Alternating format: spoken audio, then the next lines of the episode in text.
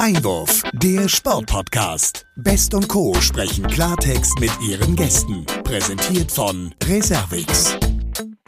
Ja, herzlich willkommen, liebe Sportfreunde, liebe Podcast-Fans und vor allen Dingen liebe Hörerinnen und Hörer, die uns regelmäßig oder auch unregelmäßig verfolgen. Wir melden uns mit der 92. Folge des Sportpodcast Einwurf. Naja, und Tradition ist Tradition. Wenn ich sage wir, dann bin ich das natürlich nicht alleine, Sebastian Konrad, sondern meine geschätzte Kollegin Olivia Best sitzt im Studio in Darmstadt und ich werfe den Ball mal wieder rüber. Moin, Olivia, grüß dich. Hallo, Sebastian. Schön mit dir zu sprechen heute. Wie geht's dir? Gleichfalls, ja, mir geht es gut. Äh, es ist ein lebhafter Tag und ähm, ja, am Ende ist es so, dass äh, ich mich freue, dass wir wieder einen Rhythmus in unserem Podcast haben. Wir haben ja zwischenzeitlich mal so ein bisschen Auf und Abs gehabt, dass wir auch den Tonus verändert haben. Wir sind unterwegs gewesen und jetzt haben wir wieder die klassische Studio-Variante sozusagen. Ja, endlich sind wir wieder hier ähm, im Studio unterwegs und haben ja heute auch ein cooles Thema wieder am Start. Ne? Wenn wir jetzt mal zurückschauen, haben wir ja zuletzt mit ähm, Ulrike Meifert und ihrem Ehemann über das Thema Leichtathletik gesprochen. Absolut eine Legende im Hochsprung, muss man ja sagen. Eine auf einer Stufe für mich mit Boris Becker zu nennen. Ulrike Meifert zweimal Olympiasiegerin. Und das war wirklich ein cooler Cast, muss ich sagen, so auch im Rückblick. Ja, war tatsächlich auch mit, mit den beiden echt ein witziges Gespann. Ja, fand ich auch. Ja, und heute ähm, haben wir wieder eine neue Sportart, kann man sagen. Äh, bevor wir dazu kommen, ähm, spielst du Tennis? Ich habe tatsächlich ganz lange Tennis gespielt, habe mich dann aber doch eher so Richtung, sage ich mal, Ballsport, ist ja natürlich auch in dem Sinne Ballsport, aber Handball orientiert. Wie ist das bei dir? Ja, also ich muss sagen, ähm, eigentlich gerne und immer mal regelmäßig auch mit äh, Freunden, früher im Studium öfter und jetzt zuletzt, ähm, und das würde ich dich auch nochmal fragen, habe ich Paddle-Tennis gespielt. Hast du das schon mal gemacht? Nee, das habe ich noch nicht gemacht. Ähm, ich bin da wahrscheinlich eine der wenigen, die es noch nicht gemacht hat, weil das jetzt absoluter Trend ist. Und ich freue mich tatsächlich umso mehr. Jetzt hast du die Sportart ja schon verraten, die quasi unser heutiger Gast mitbringt, dass wir darüber so ein bisschen mehr erfahren. Absolut. Eine neue Sportart und äh, ja, Unwissenheit schützt vor Podcast nicht, möchte ich sagen. Und daher möchte ich jetzt äh, unseren Experten und unseren Gast heute vorstellen. Er arbeitet seit kurzem für den Deutschen Tennisbund und er ist noch sehr jung mit glatten 26 Jahren. Eigentlich ist er passionierter Fußballer, wie er uns erzählt hat, aber jetzt ist er zuständig für Trendsport beim Deutschen Tennisbund. Er hat sein Büro in Hamburg und ähm, hat uns sehr zügig und sympathisch zugesagt. Das freut uns sehr. Und deswegen sagen wir jetzt herzlich willkommen im Sportpodcast Ein Einwurf, Henry Hartlage. Moin, moin. Ja, moin, moin. Äh, hallo zusammen und vielen lieben Dank für die Einladung. Ja, hallo Henry, sehr gerne. Schön, dass du heute bei uns bist. Da haben wir ja quasi zwei Nordlichter hier im Podcast. Ja, ich bin ursprünglich aus Osnabrücker, deswegen, äh, das ist immer eine, eine Definitionssache, ob das noch als Nordlicht durchgeht. Aber gehört ja zu Niedersachsen, deswegen würde ich sagen, auf jeden Fall. Ja, solange du nicht Darmstadt 98-Fan bist, ist alles gut. Das muss natürlich kommen. Ja, Henry, jetzt wollen wir aber natürlich mal zu dir kommen, aber sind vielleicht beim Fußball gar nicht schlecht. Ähm, die äh, Vorstellung eben hat ja verraten, dass du eigentlich vom Fußball kommst oder Fußball gespielt hast oder spielst, arbeitest jetzt allerdings für den Deutschen Tennisbund. Wie kam es dazu? Ja, das ist tatsächlich eine längere Geschichte, da hole ich gerne ein bisschen aus. Ähm, in meiner Jugend habe ich eigentlich immer beides gespielt, immer Fußball und Tennis. Ähm, die haben sich immer ein bisschen die Waage gegeben. Und dann habe ich an der Sporthochschule in Köln studiert, Sportmanagement, und ähm, bin dann darüber an einen Spielanalyse-Studiengang äh, oder auf einen Studiengang gestoßen, ähm, wo wir ja als Spielanalysten für die Nationalmannschaft im Fußball ausgebildet worden sind. Und ähm, ja, darüber habe ich dann ähm, ja, meine ersten Praxiserfahrungen beim DFB sammeln dürfen in Frankfurt ähm, und habe jetzt sozusagen zu meiner anderen Sportart gewechselt, nämlich zum Tennis. Ja, und bin da erstmal sehr, sehr happy drüber. Dürfen, dürfen wir kurz nachfragen, was du beim DFB genau gemacht hast? Also was äh, für eine Funktion hattest du da? Da war ich im strategischen Marketing äh, tätig, also erst ein bisschen was anderes als das, was ich jetzt mache. Ähm, da war dann aber das Thema E-Sports ähm, ja, verlagert und ähm, da habe ich mich dann drauf gestürzt, weil ich tatsächlich auch in meiner Jugend äh, passionierter äh, Hobbygamer war ähm, und habe dann da das Thema mit aufgebaut. Ist jetzt keine Trendsportart, aber ähm, ja, schon, schon sehr viele Parallelen jetzt auch zu Paddle. ähm, wobei es jetzt hier natürlich ein bisschen sportlicher wird. Ja. ja, cool. Dann hast du ja nicht nur die Sportart gewechselt, sondern auch den Standort. Ähm, Sebastian hat es ja eben erzählt, du bist jetzt in Hamburg im Büro und bist jetzt beim Deutschen Tennisbund für Trendsportarten zuständig. Was fällt denn bei euch alles unter diesem Begriff? Unter Trendsport fallen bei uns ähm, ja die beiden Sportarten Beach Tennis und Paddle. Ähm, über die Aussprache müssen wir uns noch äh, ja, einig werden. Da gibt es momentan, da kursieren noch verschiedene, verschiedene Formen. Einmal Paddle, dann gibt es Paddle und Padel aus dem Spanischen. Ah, okay. Und, ja, momentan ist tatsächlich noch so ein bisschen die Frage, was sich dann auch in Deutschland durchsetzen wird. Ähm, ja, aber da glaube ich, kann man gar nicht unbedingt das, das selber vorgeben, sondern das entwickelt sich dann einfach im Laufe der Zeit zum Selbst. Das ist interessant, dass du das sagst, weil wir gerade heute ja. mit einem Kollegen oder über einen Kollegen gesprochen haben, der hat spanische Wurzeln und der sagte dann auch Padel. Gibt es da Leute, die sich auf den Schlips getreten fühlen, wenn man das nicht richtig aus, ausspricht? Ja, durchaus. Ähm, wobei wir sind da echt relativ offen ähm, und gucken einfach, was sich durchsetzt. Ähm, wir haben da jetzt nicht so einen Anspruch an uns, dass wir dann äh, sagen können, was, was jetzt am Ende, wie es ausgesprochen wird. Nur wir sind uns sicher, äh, Paddle Tennis heißt es auf jeden Fall nicht. okay. Ja, cool. Ja, dann erzähl uns doch vielleicht noch mal so ein bisschen von deinen konkreten Aufgaben jetzt, ähm, deiner Tätigkeit beim Deutschen Tennisbund. Das kann ich sehr, sehr stark unterteilen. Einmal im Beachtennis, das, das machen wir schon länger, das machen wir schon über zehn Jahre. Ähm, das ist schon sehr stark operativ getrieben. Da geht es dann vor allem um die Verwaltung der Turniere, die wir durchführen. Ähm, da sind wir in Saarlouis sehr, sehr stark mit einem Fancy-Turnier. Ähm, das jetzt auch in diesem Jahr wieder stattfinden wird. Das ist vergleichbar mit einem Grand Slam im Tennis. Natürlich ähm, etwas kleiner, aber durchaus auch mit seinen Vorzügen. Da freue ich mich schon sehr, sehr drauf auf das Event. Und zusätzlich sind wir da auch ähm, auf Usedom dieses Jahr mit einem Zehntages-Event. Das sind im Bereich Beachtennis so unsere ja, Flaggschiffe. Und ähm, Panel ist es eigentlich totale Pioniersarbeit. Ähm, also da sind wir letztes Jahr mit einem weißen Blatt Papier angefangen ähm, seit Anfang 2022 wurde der DTB da auch vom DOSB als entsprechender Verband ähm, ernannt, der sich dann um die Sportart kümmert. Und von daher ähm, ja, sind wir hier in einer Start-up-Mentalität ähm, ja, unterwegs. Das heißt, da muss ich aber nochmal nachfragen. Du bist ja jetzt erst seit, seit kurzem beim ähm, Deutschen Tennisbund. Kanntest du die Sportart so vorher? Tatsächlich schon aus meiner Zeit von der SPO in Köln. Wir haben nämlich auch einen Beratungspartner, der heißt äh, Paddlebox.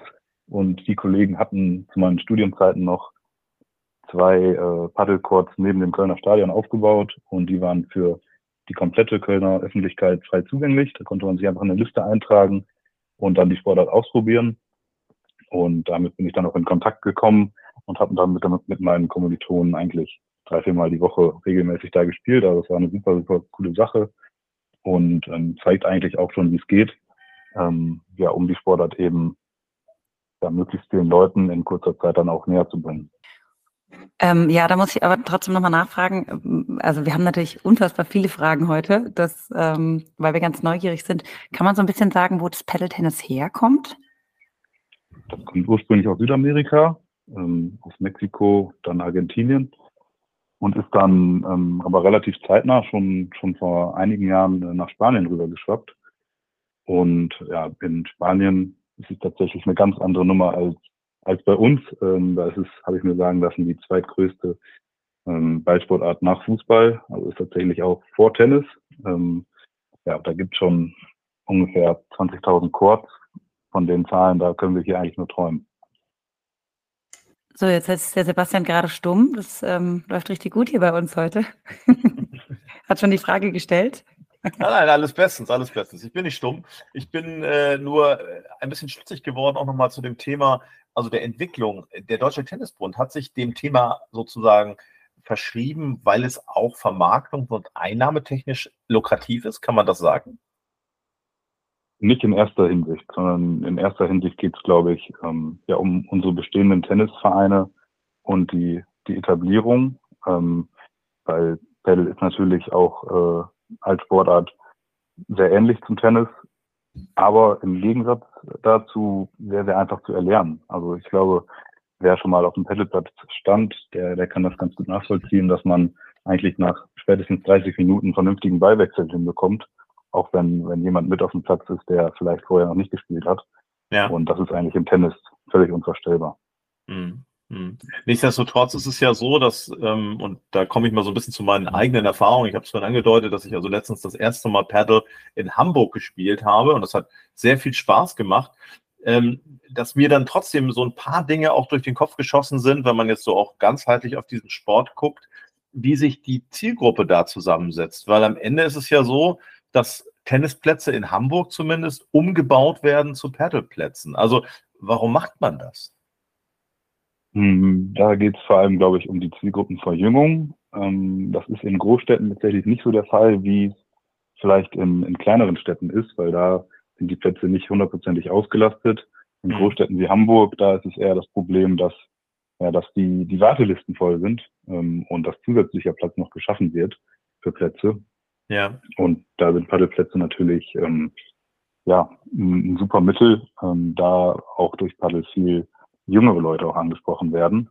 Ähm, man sagt hier, dass die durchschnittliche Zielgruppe für, für Paddelinteressierte bei 18 bis 40 sind mhm. und der durchschnittliche Tennisspieler ungefähr 42 ist. Also daran mhm. lässt sich ja schon erkennen, dass, dass da auf jeden Fall eine, eine große Synergie auch dann besteht. Ja, also eher jüngere Leute auf jeden Fall dann auch zu der Sportart gezogen werden sollen. Steigen wir mal so ein bisschen in die, in die Regeln und in die Materialien ein. Vielleicht beginnend mit dem Schläger. Ist ein sehr spezieller Schläger. Woraus besteht der? Oh, das, äh, da bin ich gerade tatsächlich auch ein bisschen überfragt, was aus welchem Material der genau besteht. Ähm, ist ein bisschen kürzer und hat deutlich weniger Luftwiderstand. Ähm, hm. Dadurch ist er halt ähm, ja auch einfacher zu bespielen logischerweise. Ähm, genau, dass eben schneller Aufbauwechsel dann zustande kommen. Ja, und man kann den auch in Sportgeschäften kaufen, weil ich kenne es jetzt so, dass man den einfach mitleiht oder mietet, wenn man einen Court sozusagen betritt. Kann man den auch in also ganz normalen Sportgeschäften bekommen? Das ist momentan, ja, wie du gerade schon richtig gesagt hast, ähm, meistens Usus, dass ähm, gerade Leute, die noch nicht gespielt haben, sich die Schläger ähm, dann auch vor Ort leihen. Das ist ja auch logisch. Aber ähm, eigentlich alle, alle Anbieter ähm, wie Adidas, Wilson, Head und so weiter, mhm. die, die sind da schon äh, sehr, sehr viel weiter als wir, ähm, sind da schon stark im Markt, auch gerade in den anderen Ländern. Und ähm, von daher, da ist ein, ein riesiger Markt, glaube ich, auch da. Mhm. Und die kann man auf jeden Fall auch kaufen. Ja. Und wenn wir jetzt mal ins Spiel einsteigen, also es ist ja ein ganz normales Tennisnetz, äh, über das gespielt wird. Das Besondere, was mir auch ehrlich gesagt schwer gefallen ist, ist ja, dass es quasi äh, Seitenwände gibt und Rückwände vor allen Dingen. Äh, wenn du das einmal kurz unseren Hörerinnen und Hörern erklären kannst, die das vielleicht noch nicht gesehen oder sich nicht vorstellen können, was das Besondere daran ist. Hm. Ähm, wenn mich jemand fragt, ob ich das mal ganz kurz erklären kann, dann sage ich immer, das ist eine, eine Mischung aus Tennis, Tennis und Squash. Ja. Ähm, ganz vereinfacht gesagt, äh, weil du natürlich die Rückwände hast, wie, wie du sie im Squash auch hast. Das äh, wird der ganzen Sache aber nicht wirklich gerecht. Ähm, es geht eigentlich schon um die Tennisregeln, also es wird genauso gezählt wie im Tennis. Mhm. Ähm, mit der kleinen Ausnahme, dass es dann den Golden Point ähm, statt Vorteil auf den, auf den jeweiligen Seiten gibt. Ja. Und ähm, ja, die, die Wände kommen eigentlich erst nach dem Tennisspiel sozusagen äh, zum Einsatz. Also der Ball muss immer, wenn du den auf die andere Seite spielst, muss er immer erst auf den Boden kommen und mhm. danach dürfen die Wände benutzt werden. Ja. Und die Wände sind aus Plexiglas und aus so Metall-Drahtähnlichen Geschichten, oder? Genau. Dann wird es dann schon ein bisschen komplizierter. Der Aufschlag zum, Be zum Beispiel darf dann erst ähm, mit dem ersten Kontakt nach dem Bodenkontakt ans Glas und nicht ans Gitter. Mhm. Danach mhm. ist es dann aber wieder aufgehoben. Ja. Ja, ist interessant. Und der Aufwand, sowas äh, zu produzieren, also so einen Platz aufzustellen, ist ja auch nicht ganz klein. Wie viele von diesen Plätzen gibt es denn in Deutschland bisher? Wir sind bei ungefähr 300, die wir jetzt äh, gezählt haben in unserer Bestandserhebung. Ähm, dazu kommen bestimmt noch ein paar andere Plätze, die wir jetzt noch nicht auf dem Schirm haben, aber ähm, in dem, in dem Maß befinden wir uns ungefähr. Mhm. Und wo ist die Zielmarke? Also wohin geht die Reise da? Ich meine, 300 ist jetzt so, würde ich sagen, ein guter Anfang, aber es ist ja noch überschaubar. Also damit hat man ja noch kein bundesweit enges Netz gestrickt. Nee, ganz im Gegenteil. Also teilweise muss man noch eine Stunde fahren, um zum nächsten Platz zu, zu kommen mhm. oder auch länger. Ähm, das kann natürlich nicht das Ziel sein. Ähm, in Spanien habe ich vorhin schon mal gesagt, sind wir da um den Dreh ähm, von 20.000 Chords. Ähm, ob wir das erreichen, haben wir dahingestellt. weil in Spanien natürlich allein durch das Wetter schon andere Bedingungen ähm, da herrschen. Aber ähm, ja, mehrere tausend Chords wollen wir auf jeden Fall haben. Wie genau das dann aussieht, das, das wird dann die Zukunft zeigen. Da kann ich, glaube ich, jetzt noch nicht in die Glaskugel gucken, aber ähm, dass Deutschland als, als Standort mit, dem, mit den meisten Tennisvereinen da vorne mit dabei sein sollte, ist, glaube ich, ähm, ist, glaube ich, klar. Mhm, klar, also man hat es auch gemerkt, also wie gesagt, wieder persönliche Erfahrung, die Leute waren wirklich auch sehr begeistert. Man kann das ja drinnen wie draußen spielen. Äh, nichtsdestotrotz ist es natürlich so, dass dieser Aufbau und die Instandsetzung oder die, der Aufbau eines solchen Chords, das ist ja nicht trivial. Mit wem arbeitet ihr da zusammen oder wer ist im Prinzip da euer Partner auch als DTB, um einfach das Thema nach vorne zu bringen? Wir arbeiten da vor allem momentan ähm, mit unserer Beratungsagentur äh, Paddlebox zusammen. Die sind in Köln ansässig und haben auch schon mehrere Locations selber gebaut und im Betrieb. Und momentan arbeiten wir an einer gemeinsamen Ausschreibung vom DTW und seinen Landesverbänden, wenn es um die Platzbaupartner geht, weil da wollen wir natürlich dann auch verlässliche Informationen an unsere Vereine und an alle Interessierten ähm, dann aussenden. Da geht es dann um Sachen wie Windschutz, ähm, welche, welche ähm, ja, Spezifikationen muss ein Fundament haben und so weiter, dass es auch ähm, alles vernünftig gebaut wird. Da gibt es tatsächlich auch sehr, sehr unterschiedliche Standards. Ähm, wenn jetzt ein spanischer Platzbauer ankommt und seinen Platz aus Spanien hier aufbauen will, dann äh, kann das schon an manchen Ecken schwieriger werden. Da ist ja äh, Deutschland sehr, sehr bü bürokratisch auch.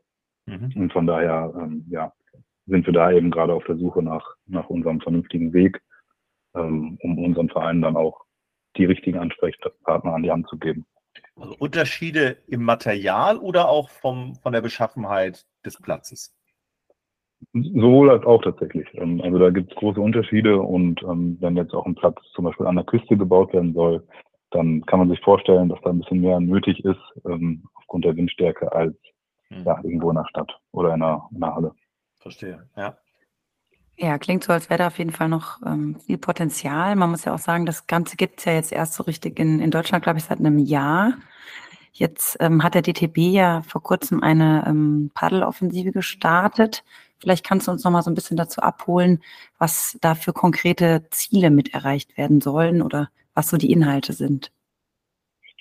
Die Inhalte ähm, sind zum einen natürlich der, der Aufbau der eigenen Ressourcen im DTB, zum Beispiel durch meine Person. Wir sind auch noch mit dem Moritz ähm, eine Person mehr, ähm, aber auch in den Landesverbänden, dass wir da eben ähm, ja, schlauer und besser werden und die Vereine besser beraten können.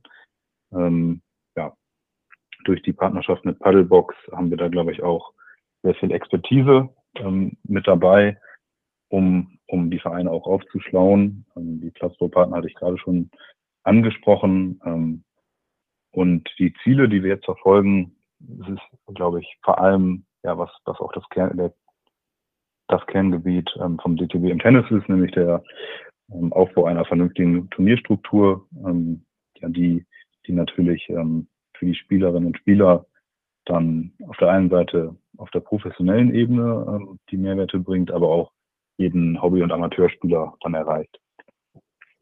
Heißt aber, ihr hofft euch vielleicht auch dadurch so ein bisschen den ein oder anderen generell zum Paddle oder zum Tennis zurückzubringen? Ich würde jetzt gar nicht unbedingt sagen, dass wir Pedal nur als, also das hat mein, meine Berufsbezeichnung ist ja auch Referent Trendsport, ähm, mhm. dass wir das als Trend sehen, das, das ist tatsächlich nicht innerhalb des DTBs so der, so der Fall, dass wir sagen, das ist jetzt nur hier der kleine Bruder vom Tennis, sondern wir sehen das schon als, als eigenständige Sportart. Ähm, und ja, das Ziel ist nicht unbedingt über, über Pedal dann auch wieder mehr Leute zum Tennis zu bekommen, sondern allgemein einfach ähm, ja, mehr Spieler und Spielerinnen zu gewinnen. Mhm. Aber so richtig erklären, warum sich das jetzt in, in Deutschland so zum Trendsport entwickelt hat, kann man eigentlich nicht, oder?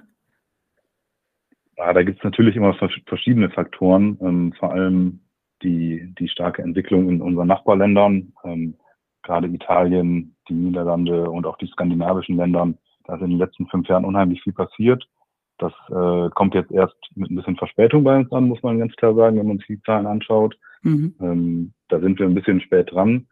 Ähm, warum das jetzt gerade bei uns noch zum Trend wird, das könnte ich, wenn dann damit begründen, ähm, ja, dass auch ein stärkeres Medieninteresse da ist. Ähm, ja, als ehemaliger Fußballer habe ich das natürlich auch genau verfolgt. Ähm, der FC Bayern hat zum Beispiel Plätze auf der eigenen Anlage, auf dem Campus. Ähm, die Nationalmannschaft war da auch mal aktiv im, im letzten Sommer. Und ähm, ja, zum Beispiel auch ein Jürgen Klopp, der ist jetzt äh, Brand Ambassador bei, bei Wilson äh, geworden. Ich glaube, Anfang des Jahres wurde das dann auch publik. Ähm, und ja, dadurch, dass, dass eben solche starken Marken wie, wie Adidas und auch ein Tennis Point ähm, und auch ein Wilson hatte ich ja gerade schon erwähnt, mhm. Pet, die, die investieren da alle viel und ähm, ja, führen, äh, das, das machen die nicht zum Spaß, sondern weil die eben auch ein, ein starkes kommerzielles Interesse dahinter haben. Ähm, und das zeigt, glaube ich, auch, welches Potenzial der, der Markt dann auch in Deutschland hat. Absolut, ja. Und man muss ja sagen, es haben ja sowohl im letzten Jahr schon Meisterschaften, glaube ich, stattgefunden. Und ähm, das ist wahrscheinlich jetzt dieses Jahr auch geplant. Kannst du uns schon mal so ein bisschen ja neugierig machen, was es so an Events oder Meisterschaften in diesem Jahr geben wird? Vielleicht auch Stichwort Pedal Tour 23 habe ich gelesen. Ähm, das ist tatsächlich, du hattest vorhin gesagt, dass es Pedal dann in Deutschland erst seit einem Jahr gibt. Das ist äh, tatsächlich nicht der Fall, ähm, sondern das ist schon viel länger ähm, so. Das ist schon seit ungefähr zehn Jahren, dass sich ähm, ja, auch andere Verbände als der DTB damit beschäftigen. Momentan ist es vor allem der Deutsche Pedal-Verband. Mhm. Ähm, da werden schon Meisterschaften ausgetragen. Und wie das dann zusammen mit dem DTB funktioniert, das muss man sehen. Ähm, da sind wir mit Sicherheit ähm, gesprächsbereit. Aber ähm, genau, das ist jetzt noch nichts, was sozusagen von uns initiiert wurde. Okay. Und weil wir es jetzt davon schon hatten und ich das tatsächlich noch nicht ausprobiert habe, jetzt mal so konkret die Frage, wenn ich das jetzt ausüben möchte oder unsere HörerInnen das jetzt ähm, hier mitbekommen und ausüben möchten, wo kann man sich jetzt konkret anmelden, um das Ganze auszuüben?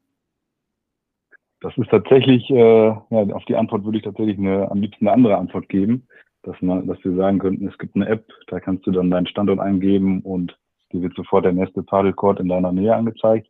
Das ist momentan noch nicht der Fall. Also da muss man ein bisschen googeln, ähm, sich da weiter, selber weiterhelfen und die entsprechende Anlage finden. Ähm, in den Großstädten ist es eigentlich ja schon, schon so, dass man auf jeden Fall äh, einen Court findet. Aber auch in, in einer Stadt wie Hamburg hier bei uns, da muss man auch ein bisschen länger fahren. Also das ist jetzt noch nicht direkt in der Innenstadt, ähm, dass dann auch eine Anlage da ist oder ein Verein schon gebaut hat. Das äh, braucht tatsächlich noch ein bisschen Zeit. Mhm. Ja, das, das kann ich bestätigen.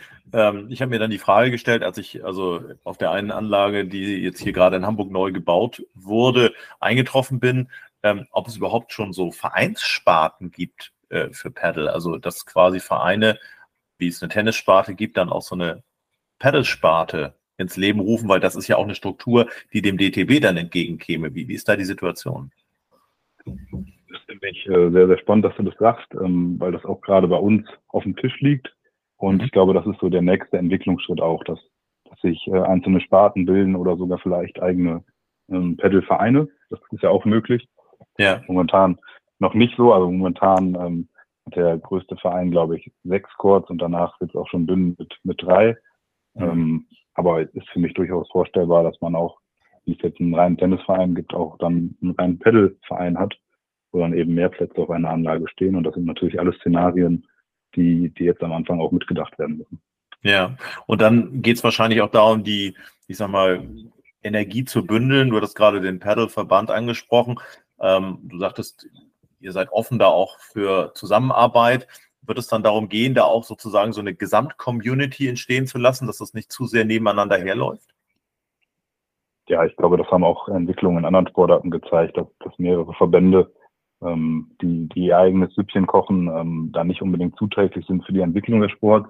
Mhm. Ähm, aber genau, das ist eigentlich so dann das Ziel, dass natürlich eine Pedal-Community existiert und die dann auch ähm, ja, sich zusammen entwickelt.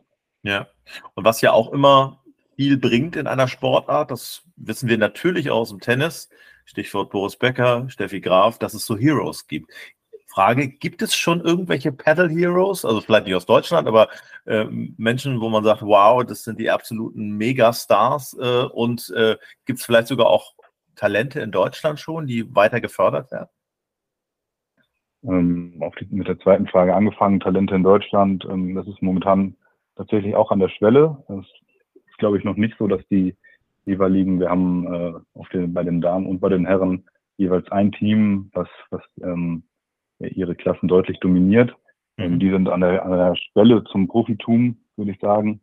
Ähm, aber sonst ist es eher noch auf Amateursportniveau, ähm, dass man eben noch nicht davon leben kann. Ja. Von daher, da ist auch noch ein langer, äh, langer weiter Weg zu gehen. Ähm, und jetzt habe ich die erste Frage vergessen. Äh, Weitere Heroes, also international, die quasi, ähm, zu denen man aufschaut und die Renommee haben über die Landesgrenzen einer, ich sag mal, einer Nation hinaus. Hm, das ist, glaube ich, sehr, sehr schwierig. In Spanien ist es natürlich der Fall, aber wenn wir jetzt äh, über ein Event in Deutschland nachdenken, und ähm, das ist ja auch der Fall, kommt tatsächlich ein, ein Stop der World Pedal Tour nach Deutschland mhm. in diesem Jahr schon, äh, im September. Ähm, wohin wissen wir noch nicht, aber ähm, das ist natürlich schon, schon eine relativ große Nummer dann auch. Ja.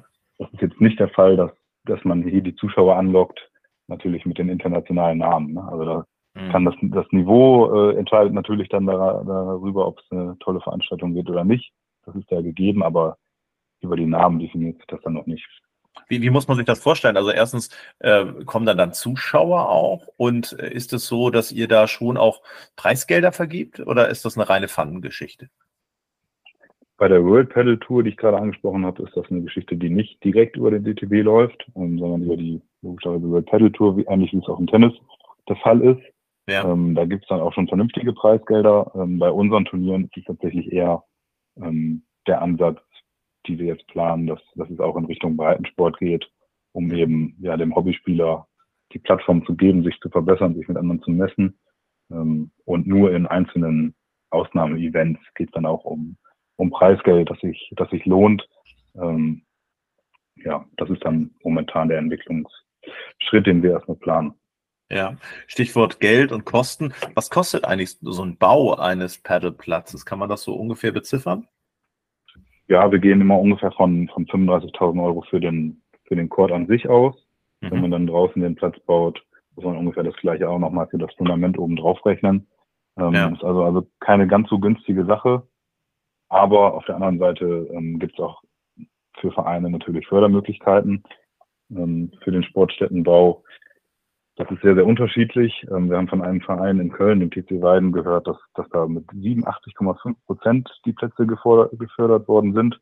Wenn wir jetzt nicht BWL oder Mathematik studiert haben, um auszurechnen, dass sich das dann relativ schnell refinanziert. Mhm. Aber es gibt natürlich auch andere Verbände und ähm, Landessportbünde, wo das dann nicht so der Fall ist. also das ist sehr, sehr unterschiedlich und dann müssten die entsprechenden Vereine dann, dann sich an die Sportämter in der Stadt oder an die an die entsprechenden Sportbünde ja, wenden und, und das selber in Erfahrung bringen. Ja, und auf der anderen Seite, also auf der Wirtschaftsseite, gibt es Partner, also so wie Dunlop beispielsweise im Tennis, die quasi sich auf Paddle spezialisiert haben oder die da als Förderer, auch als Unternehmen, als Marke einsteigen oder einsteigen wollen? Da gibt es tatsächlich, tatsächlich ähm, auch erste, erste Partner. Ähm, wir sind natürlich noch ganz am Anfang der unserer Reise, deswegen kann ich da jetzt nicht zu eigenen Partnerschaften sagen. Ähm, also wir sind ja in der Lage, wir dürfen jeden Partner nennen. Also hier kannst du jedes Unternehmen aussprechen, das ist kein Problem. Also wo ich, wo ich weiß, dass auf jeden Fall da ein, logisches Interesse ist, sind natürlich die, die, die Tennisausrüster, wie Head, ja. Wilson und Co. Ähm, aber auch ein, ein Tennis Point, die haben ihren eigenen Ableger mit, mit Pedal Point tatsächlich gegründet vor einiger Zeit. Mhm. Ähm, aber auch ein, ein Adidas ist da jetzt stark interessiert. Mhm. Die bauen tatsächlich auch eigene Plätze ähm, ganz, ganz spannender Ansatz. Vom, vom Ausstatter ist Adidas da schon, schon lange weg. Ja. Also vom reinen Ausstatter. Also die beschleunigen die Entwicklung da auch massiv. Mhm. Super. Und was mich dann auch noch interessieren würde, weil das auch eine Erfahrung ist, äh, die hier jetzt in Hamburg zu Buche schlug. Ähm, wir haben für eine Stunde Spiel auf einem Doppelplatz, also wo man quasi dann zu viert spielt, 40 Euro bezahlt. Das fand ich jetzt nicht mhm. günstig. Also ist es okay. Es hat ja Spaß gemacht. Und wenn man das dann durch vier teilt, dann ist es ein Zehner für jeden. Da kann jeder mit leben. Aber es machte jetzt nicht den Eindruck, als wenn das jetzt irgendwie subventioniert ist, dieser Betrag. Äh, wo muss man mhm. sich denn das vorstellen, wird das ungefähr im Durchschnitt liegen? Also die Kosten für eine Platzmiete, vielleicht auch jetzt für einen Einzelplatz, also für zwei Spieler. Mhm. Die, die Grenze, die ich da im Kopf habe, die sind tatsächlich von 20 bis 40 Euro Also da wart ihr schon bei einer eher hochpreisigen äh, Anlage. Das kommt Gut zu wissen. dann auch, auch, Da geht er auch, nicht mehr auch hin, stark darauf an, ähm, ob das dann eine, eine kommerzielle Anlage ist, ob die Fördergelder dann auch bekommen haben. Hm. Ähm, ja, das ist immer sehr, sehr unterschiedlich. Bei Vereinen gibt es natürlich vor allem das Mitgliedschaftsmodell, ähm, wie es auch im Tennis der Fall ist, aber auch erste Ansätze, das beides zu kombinieren, dass man sagt, man kann zwar eine Mitgliedschaft abschließen, aber auch sich, sich ähm, ja, für einen Tag oder für, für ein paar Stunden einbuchen. Hm. Okay. Ja, cool. Ich bin auf jeden Fall gespannt. Ähm, Jetzt kommen ja wieder so die wärmeren Temperaturen, der, der Sommer, wie oft mir diese Sportart jetzt tatsächlich über den Weg läuft, wo ich jetzt auch vorher gar nicht so viel davon mitbekommen habe. Wir Aber- spielen einfach mal, Olivia. Das müssen wir doch machen. Das geht doch gar nicht anders. Ja, natürlich. Machen wir. ja, Henry, jetzt haben wir ja schon knapp 30 Minuten ähm, von dir viel über Paddle und auch ähm, den DTB erfahren. Jetzt vielleicht nochmal so ein bisschen privat. Was, was gibt's denn so, wenn du dich nicht gerade mit dem DTB und Trendsportthemen ähm, ja, beschäftigst? Momentan ehrlicherweise nicht viel anderes. also dadurch, dass ich gerade dann auch von Münster nach Hamburg gezogen bin, war das tatsächlich eine sehr, sehr stressige Phase, ähm, auch mit viel Pendelei.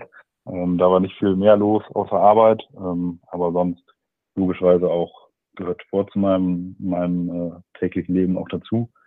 Ähm, ja, Tennis, Fitnessstudio und ja, Fußball spiele ich eher nicht mehr aktiv, sondern bin da eher Konsument. Ähm, ja, und sonst viel mit Freunden treffen. Kultur ist jetzt auch mal stärker. Ähm, da ist, kann man sich in Hamburg natürlich auch austoben, was das angeht.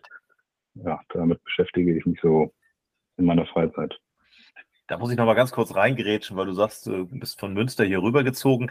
Ich habe in Münster mal Speckbrett gespielt. Kennst du das? Das habe ich, das habe ich auch schon mal gespielt in Münster, ja. Ja, das geht ja auch so ein bisschen in die Richtung von Paddle. Jetzt nicht unbedingt vom Court und von den Regeln, aber es ist auch so ein ganz einfacher Schläger, mit dem auch Leute, die noch nie einen Tennisball geschlagen haben, was zustande kriegen. Kann man das so vergleichen? Auf jeden Fall. Und ich glaube, das ist in Münster eine ganz, ganz eigene Community, äh, die ich schon ganz cool finde auch. Ja. Ähm, aber im, im Wirtschaftlichen, glaube ich, würde man sagen, das ist nicht unbedingt skalierbar. Also das kann ich mir nicht vorstellen, dass das jetzt noch Ja. wahnsinnig viele Millionen Menschen in Deutschland spielen. Das äh, sieht bei Paddle, glaube ich, ein bisschen anders aus. Hm. Ähm, dadurch, dass es auch einfach einfacher zu spielen ist, ähm, super schnell auch viel Spaß bringt und ja, ähm, ja auch im Vergleich zum Tennis weniger Bewegung auch notwendig ist. Hm. Ähm, ja, sodass, glaube ich, auch Schüler und Senioren, glaube ich, eine, eine super Zielgruppe sind, ähm, die, die sich bald auch den Pedalplätzen dann finden. Ja, cool. Jetzt vielleicht nochmal so ein bisschen zu deinen persönlichen Zielen, die auch vielleicht verbunden sein können mit, mit dem DTB. Gibt es da so ein paar Punkte, wo du sagst, okay, ich bin seit kurzem da und das möchte ich unbedingt ähm, beim oder mit dem DTB erreichen?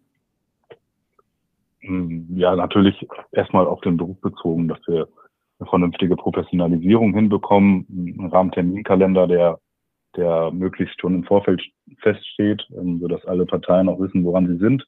Wenn wir jetzt auf die Spieler schauen und die Spielerinnen, ähm, ja, und was, was für mich auch persönlich wichtige Themen sind, ähm, ist die Automatisierung. Ähm, da gibt es natürlich gerade mit der AI ähm, verschiedene ähm, ja, Entwicklungsschritte, die jetzt die, die großen Technologieunternehmen gerade vollziehen. Also ich glaube, das ist eine super spannende Zeit mit ChatGPT und, und Microsoft und wie die ganzen Anbieter alle heißen, ähm, die, glaube ich, unser Leben in der Arbeitswelt in den nächsten 10, 20 Jahren super stark verändern werden. Und ich glaube, da müssen wir ähm, ja, schnell dran sein, um dann auch ähm, den Sport in Deutschland vernünftig und zukunftsfähig dann zu organisieren. Ja, absolut.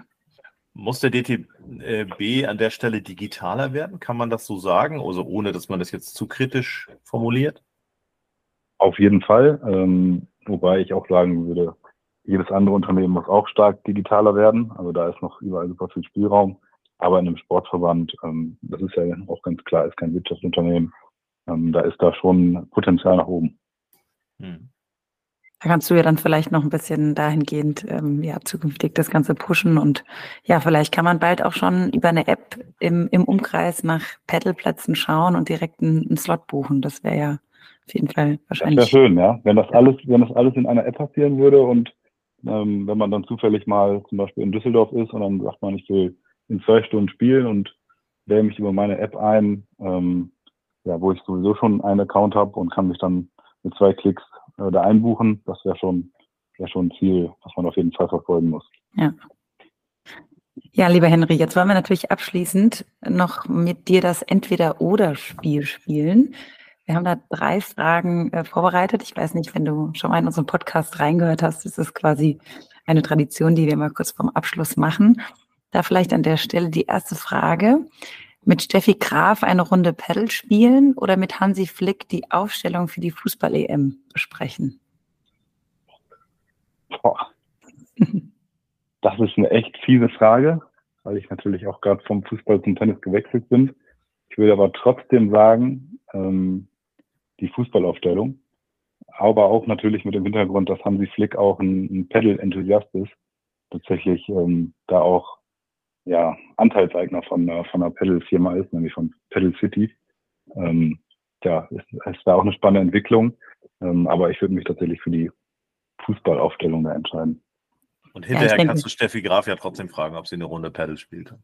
Richtig. genau. Und mit Hansi Flick erst die Aufstellung besprechen und dann Pedal spielen, ne? Also richtige Wahl. Genau. Wie schaut es bei dem ähm, Thema Sport aus? Ausdauer oder Kraftsport? Ganz klar Kraftsport. Ähm, da hat die Zeit an der Sporthochschule ein paar Spuren hinterlassen, also da bin ich kein großer Fan mehr vom, vom Ausdauersport. Da musste man ein paar Disziplinen absolvieren. Von daher, da geht es Richtung Kraftsport. Verstehe ich, ja. Und zu guter Letzt, Paddle-Tennis olympisch machen oder in Hamburg die Paddle äh, wow. Nochmal von vorne, ne? Paddle-Tennis olympisch machen oder in Hamburg die Paddle-Waldmeisterschaft ausrichten?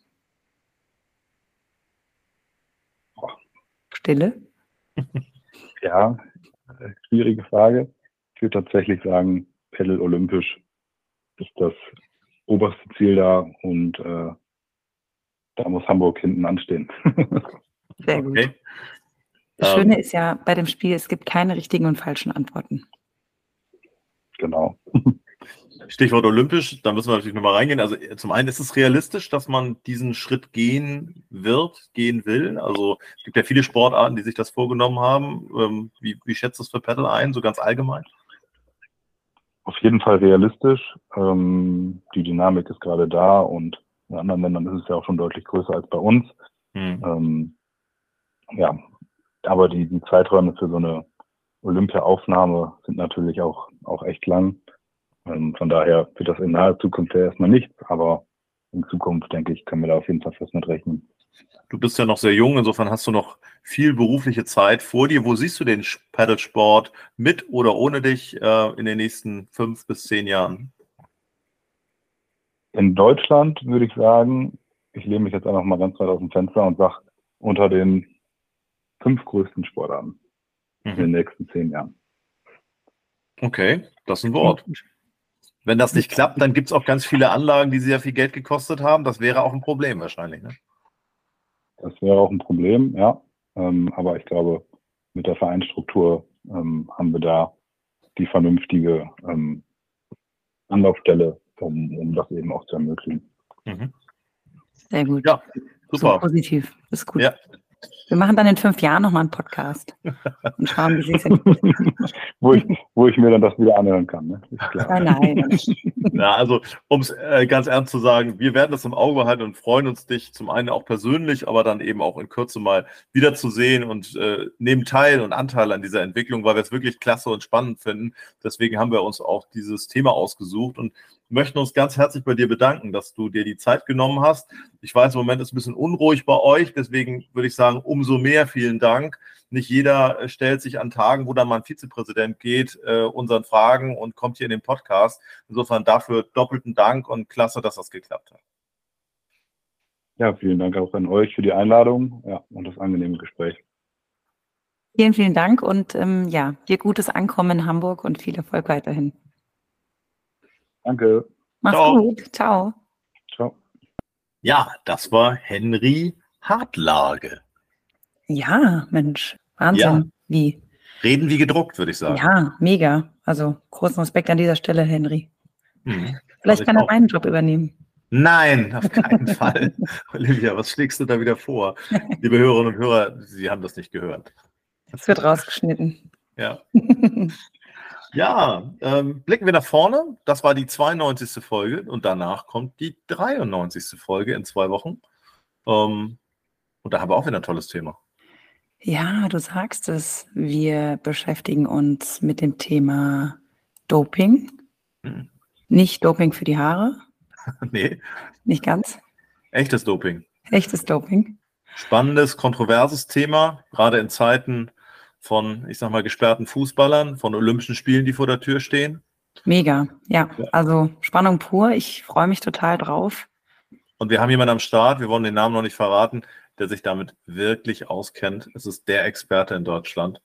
Und ich bin schon ganz gespannt, was er uns berichten wird. Ich auch. Ich bin mir sicher, wir werden genauso viele Fragen haben wie heute, wenn nicht sogar mehr. Ja. Und ähm, ja, alle ZuhörerInnen können sich da auf jeden Fall drauf freuen. Und wir sprechen uns dann nächste Woche wieder. So machen wir das. Olivia, bis bald. Sebastian, danke dir. Bis bald. Danke auch. Ciao. Ciao.